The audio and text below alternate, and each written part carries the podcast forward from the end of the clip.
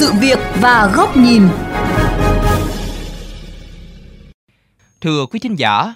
một bé trai 8 tuổi ở ấp Trà Cổ, xã Bình Minh, huyện Trảng Bơm, tỉnh Đồng Nai, được phát hiện bất tỉnh trong tư thế treo lơ lửng trên tường nhà vệ sinh bằng áo thun và đã không qua khỏi.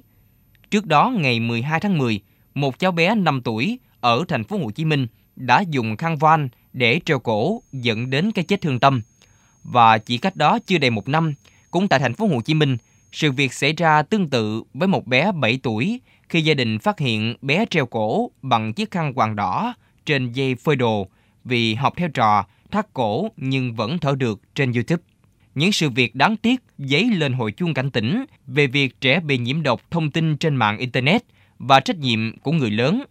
Trong chương trình Sự việc và góc nhìn hôm nay, xin mời quý vị cùng chúng tôi bàn luận về vấn đề này.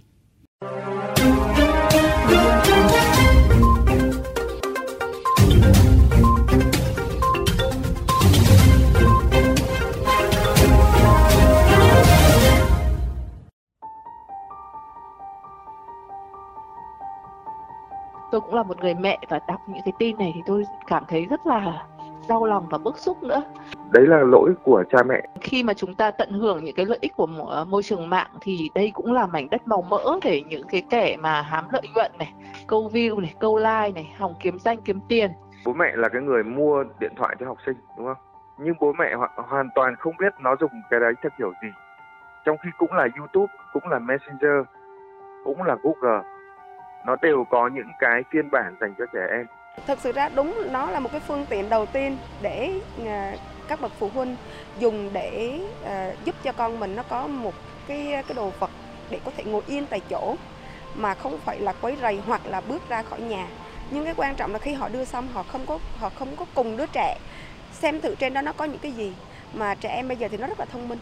Chúng ta phải ờ, có cái kiểm soát những thiết bị thông minh không nên cho trẻ sử dụng sợ và đặc biệt là chúng ta phải có những trải nghiệm cùng trẻ Những trường hợp thương tâm xảy ra liên tiếp gần đây cho thấy trò chơi lạ trên mạng xã hội đã và đang du nhập vào cuộc sống hàng ngày của trẻ nhỏ mà người lớn không hề hay biết. Sau vụ việc, một bé trai 8 tuổi ở ấp Trà Cổ, xã Bình Minh, huyện Trảng Bom được phát hiện bất tỉnh trong tư thế treo lơ lửng trên tường nhà vệ sinh bằng áo thun Công an tỉnh Đồng Nai đã lên tiếng cảnh báo đến các bậc phụ huynh hãy quan tâm, kiểm soát nội dung thông tin khi con em mình tham gia xem, giải trí hay học tập trên mạng xã hội.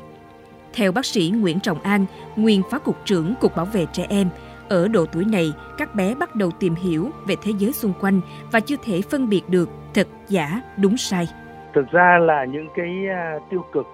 từ mạng xã hội, từ Internet thì là thường ảnh hưởng đến trẻ em thì là hay gặp ở trẻ nhỏ. Vì các em một quá non nớt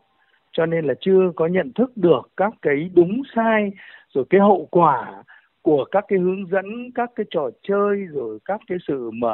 uh, xảy ra trên YouTube trên mạng xã hội. Chuyên gia tâm lý thạc sĩ Phan Thị Hoài Yến công tác tại Đại học Y Dược Thành phố Hồ Chí Minh khẳng định. Những cái YouTube đó nó có thể làm cho những đứa trẻ nó có những cái hành vi nó không đúng về mặt sức khỏe về mặt thực thể trước ví dụ như nó cắt tay nó tự tử hoặc là nó có thể làm theo những cái hành vi mà trên trên trên trên YouTube nó đang hướng dẫn. Lý giải nguyên nhân dẫn đến những hậu quả này, tiến sĩ Đoàn Văn Báu, chuyên gia tâm lý tội phạm cho rằng trẻ em tầm 6 7 tuổi là cái lứa tuổi mà các em như một tờ giấy trắng mà các em sẽ học tập ờ, rất nhanh cả những điều tốt và cả những điều xấu các cái gia đình có cái xu hướng hiện nay là cho trẻ sự tiếp cận sử dụng với những cái thiết bị công nghệ khá là sớm Cộng đồng từ lâu đã dậy sóng khi trên mạng xã hội xuất hiện nhiều video mang tên thử thách Momo. Nhân vật Momo có giọng nói ghê rợn, được chèn vào đoạn phim hoạt hình trẻ yêu thích để yêu cầu các nhân vật tự sát. Hình ảnh kinh dị về Momo chỉ xuất hiện vài giây nên các bậc phụ huynh rất khó phát hiện.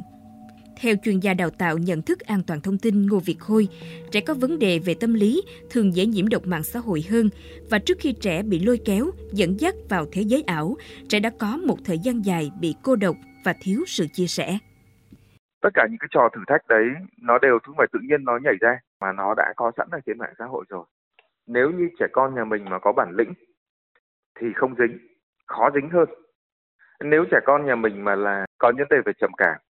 có những vấn đề về mặt tâm lý thì những em đấy nó dễ hấp thụ những trò độc hại đấy hơn theo chuyên gia Ngô Việt Khôi, trách nhiệm đầu tiên phải là từ bộ lọc của các nhà mạng trước khi đòi hỏi trách nhiệm của các bậc phụ huynh. Nếu mà bộ nhà, nhà mạng nói rằng là tôi chỉ có uh, trách nhiệm kết nối và thu tiền cước, còn là cái gì chạy trên mạng đó thì tôi không biết, không phải việc của tôi. Nó là cái chuyện là giống như em có một cái trường học và cái người bảo vệ ở cổng trường học ấy, họ chỉ có làm mỗi một nhiệm vụ vật lý là mở cổng. Ai vào cũng được kẻ trộm vào cũng được người lừa đảo vào sân trường cũng được không ai làm chuyện đó cả.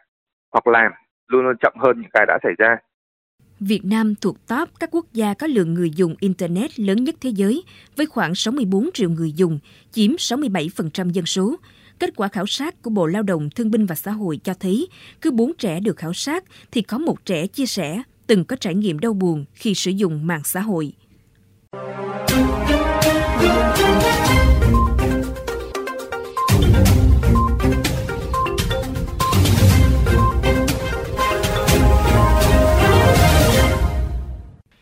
Thưa quý vị, cha mẹ thường lấy quyền người lớn để áp đặt cho trẻ theo ý mình, khiến trẻ có nhu cầu tìm thế giới ảo để được chia sẻ cũng như giải trí.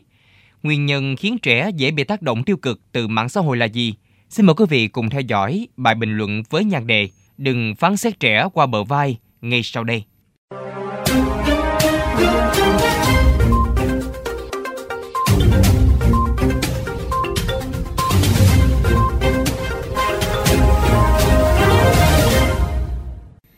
Trẻ em ngày nay chỉ cần một cái chạm tay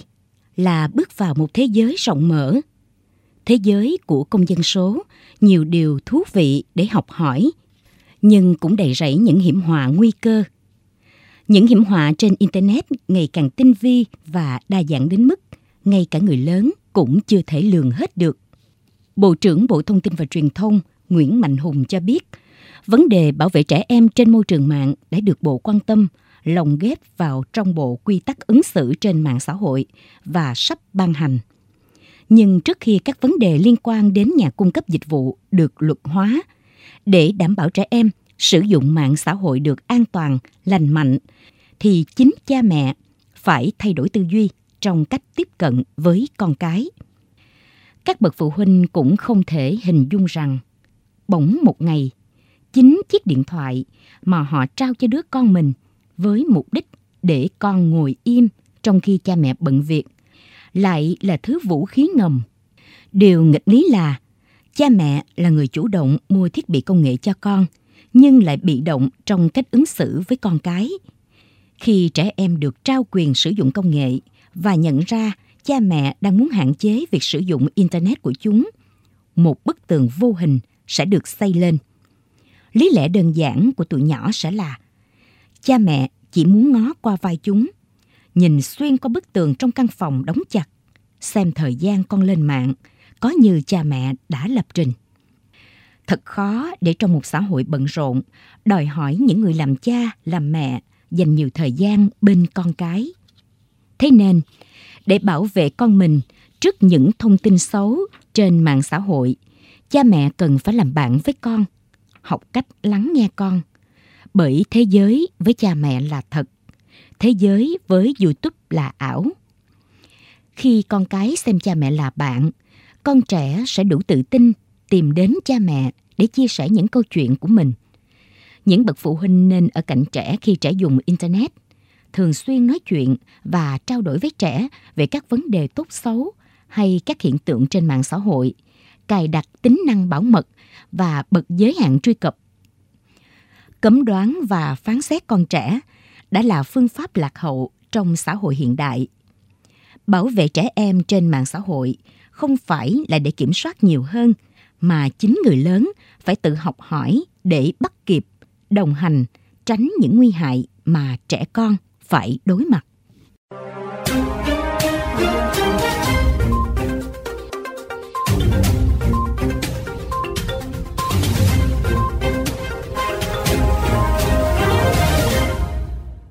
Thính giả vừa lắng nghe bài bình luận với nhan đề Đừng phán xét trẻ qua bờ vai của nhà báo Mai Ngọc kênh VOV Giao thông. Đến đây thời lượng của chương trình Sự việc và góc nhìn cũng đã hết. Xin chào tạm biệt và hẹn gặp lại quý vị trong những chương trình lần sau.